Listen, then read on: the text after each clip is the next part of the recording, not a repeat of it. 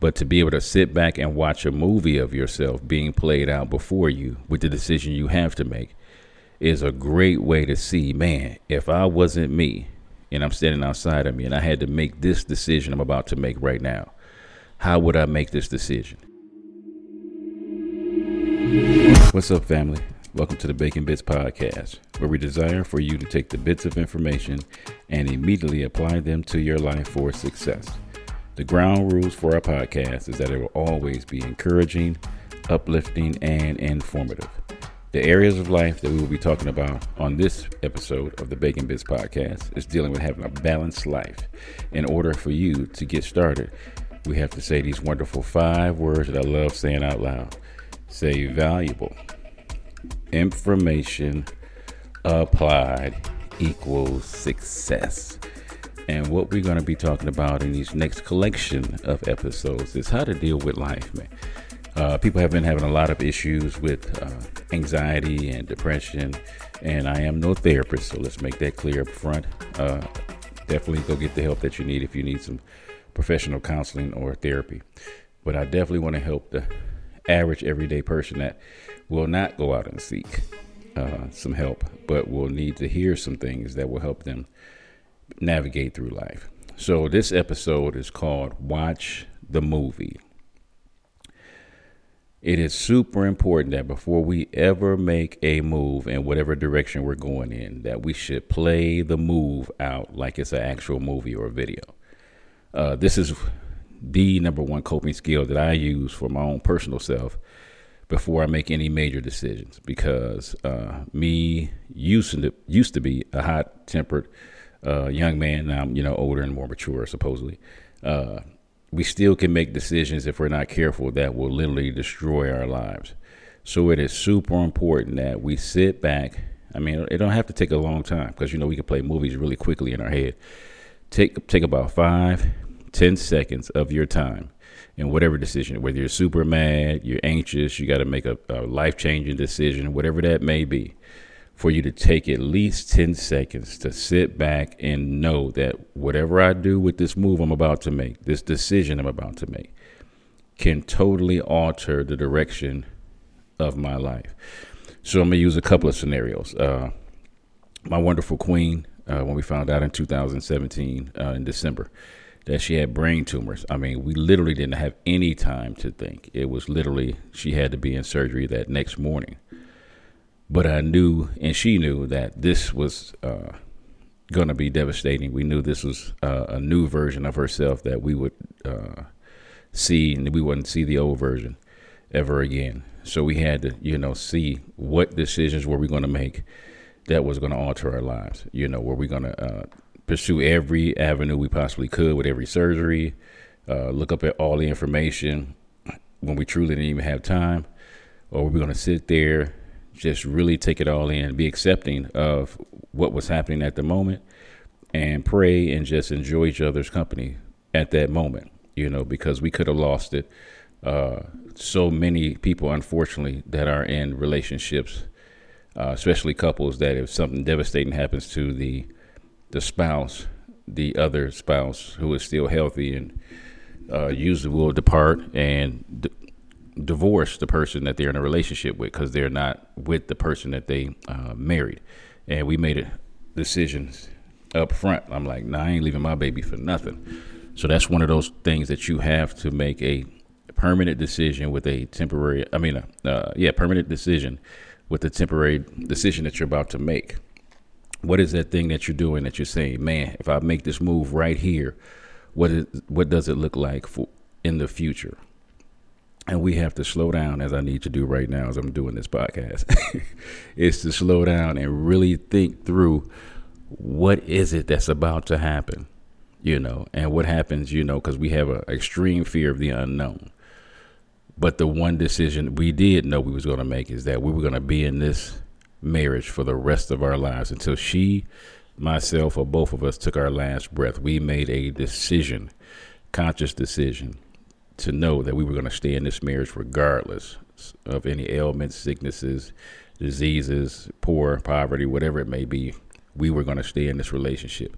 And that was one of the things being on going on our 14th year of marriage this year, August 28th, it was one of the greatest decisions I ever made in my life. Super thankful. But that led back to the decision to get married in the first place because when you make those vows, that's that's what you're saying before God is that in sickness and in health, for richer or for poor, through good times and bad, till death.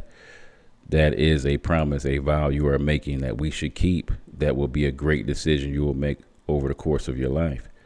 But we have to make sure that, guess what? Play that movie out. What's going to happen when you make that decision right there?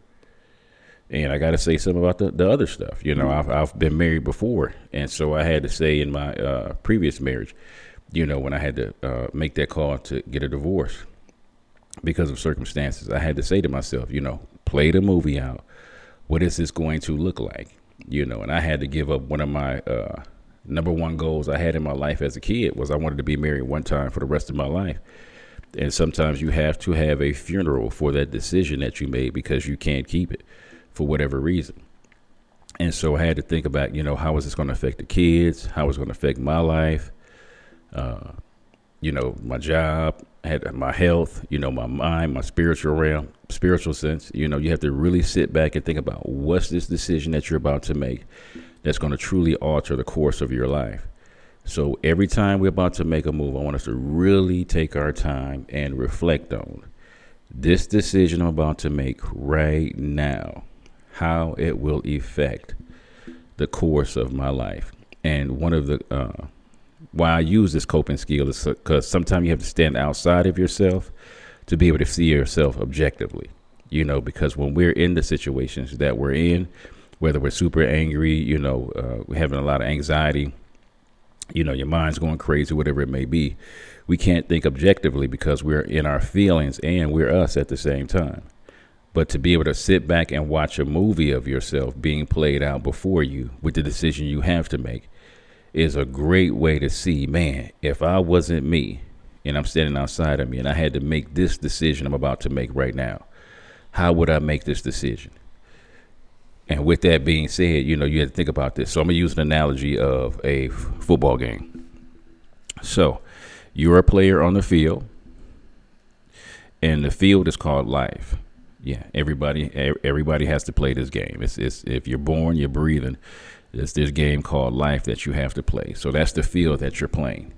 You know, if you are a great player and want to win championships, you have to have a team around you. We can't live this life on our own. So I have me, we got 10 other players on the field. And guess what? We are playing this game within the parameters of this field. So you got 100 yards, not counting the end zones, of this football game that we're playing called Life.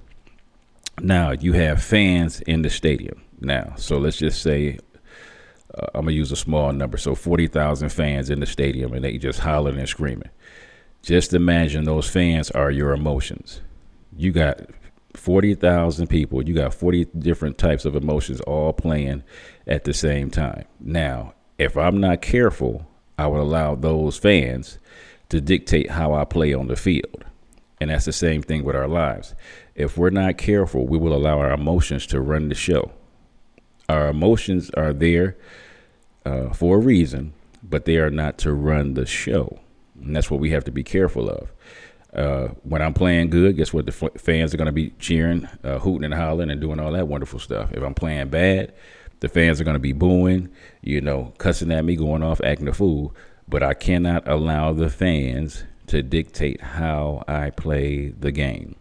And that's the same thing with our own personal lives. We can't allow uh, something outside of ourselves to dictate how the game is played. Yes, you have emotions. Yes, I want you to feel those emotions. But to actually allow those emotions to make the decisions for you, that's where you have to pull back, watch the game tape, and say, like, okay, I cannot and will not allow my emotions at this time to run the show in my life because it's just like on a football team. There are certain plays that have been drawn out for you to receive the ball, and there are certain plays that your teammates are supposed to receive the ball. But in either scenario, with each play, you have to run the play, whether you're getting the ball or not. So when I say you have teams, I use I have my wife as uh, one of my players. I have three of my homeboys that are my players. So I always say starting five when I'm talking about basketball. And you know, you can be a great individual player. You can be a Michael Jordan type player in life, but if you don't have a team, I can guarantee you you ain't gonna win no championships because you're gonna have to run up against this team called the Pistons, and the Pistons is a five star team that has great individual players, but an awesome team. They might be no name players that, you know, they're not in the top in the league and what they do. But when it's all said and done, they play together so collectively and, and conducively well that they win championships. And that's what we're trying to do in life. We need to have people around us that's going to help us win these championships. Now, uh, one player can't just have another player. Yeah, it's cool to have a friend that you can rely on and they're there for you. But guess what? Your friend also has a life. So the cool part about having a squad is in case one person can't be there for you at that moment, because guess what? They're living their lives. You have two or three other people that you can call just in case, in case you have to make a major decision in your life, and they'll be there to help you play this scenario out, help you watch the movie that you need to be watching to make sure you make a sound decision. And that's super important you got to understand, like I said, there's certain rules in the game. You know, if I make this wrong move in the game, guess what? I'm gonna be out of bounds. I'm gonna be disqualified, and I can't play no more. So I got to ask myself, if I run this play, will this play make our team successful? If I run this play, will I get a chance to score on this play? So that's the things that we have to sit back and say to ourselves. What am I doing in this move right here that's going to really affect the choice I'm about to make. How does that play out in a movie? Using another scenario. When I turned 21, I went from Flint, Michigan to Tucson, Arizona. And I did some studying. So I went to look at what the population was of Tucson. I was checking out the weather, what's the main industries in Tucson. I was really looking forward to because I knew nobody except my best friend whom I was moving to, to Tucson with that was the only person I knew when I moved to Tucson. And Tucson was a major change because Flint, Michigan at that time had about 150,000 people. When I moved to Tucson, Tucson had 650,000 people. So it was a major move uh, for me to make. Uh, Tucson has grown to be one of the top 60 biggest cities uh, in the United States. So this this city is progressing. It's a beautiful move, and it's a great investment. Of when I made a decision at 21 to know at 55, I still believe in my heart with everything in me that what that this was the greatest move that I ever made, and I am so grateful to have made that move. But that goes back to I played the movie out in my mind of what would it look like if I moved to Tucson, Arizona not knowing anybody, not having a job lined up, uh, and knowing that, you know what, I believe in my heart with everything in my being, this was going to be the greatest move I ever made. And I'm so gra- glad I made that investment so that I could have the kind of life that I have now. But that came from watching the movie, playing it out, and seeing what it looked like. And that's what we need to do is slow down, pay attention to what is this move I'm about to make that's going to radically change my life forever? Because we don't have a lot of aha moments. It's not a lot. You know, we have everyday decisions we have to make.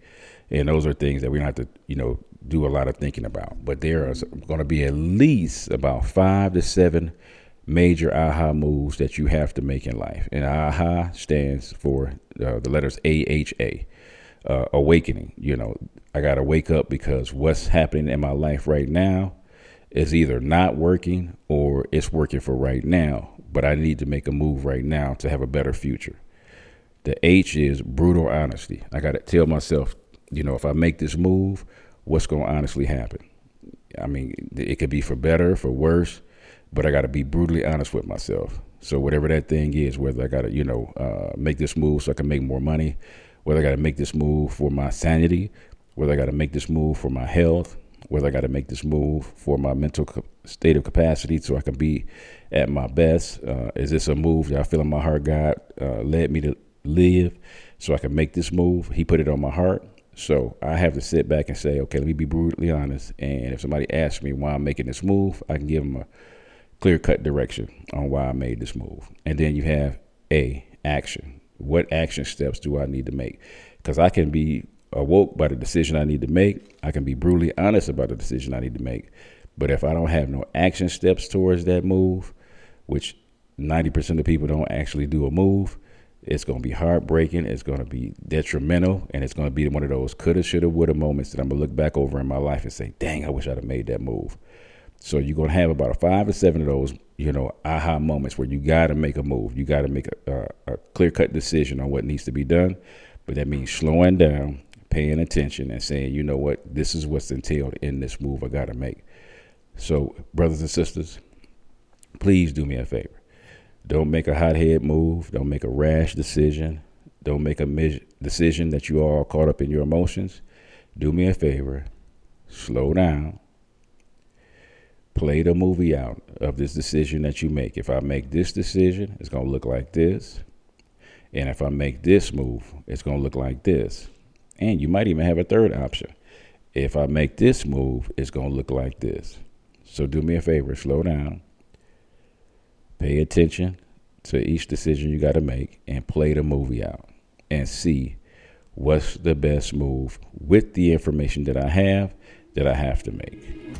Because what I don't want to happen is you to, to ponder too long on a decision you need to make and what ends up happening, we don't make any decisions because we were too overwhelmed by the information that we got. So it's about slowing down, watching the movie, playing it out, and seeing what is the best move I need to make. This is your boy John Bacon with another segment of Bacon Bitz. Love you guys. God bless. All right, what's up, family? It's your boy John Bacon from the Bacon Bitz Podcast. Thank you so much for your support, likes, and ratings. Please don't just listen, but rate me, follow me, and subscribe. This is an amazing way to offer free support. My beautiful queen and I have some books that we have written for your growth. So, the first book we have is a workbook, actually. It's called Healthy Relationships, and this is a workbook through the lens of faith. Because what makes a relationship healthy or unhealthy? So this workbook is designed, is a 12 week, it's a biblically grounded course, and every week has a, a few different principles.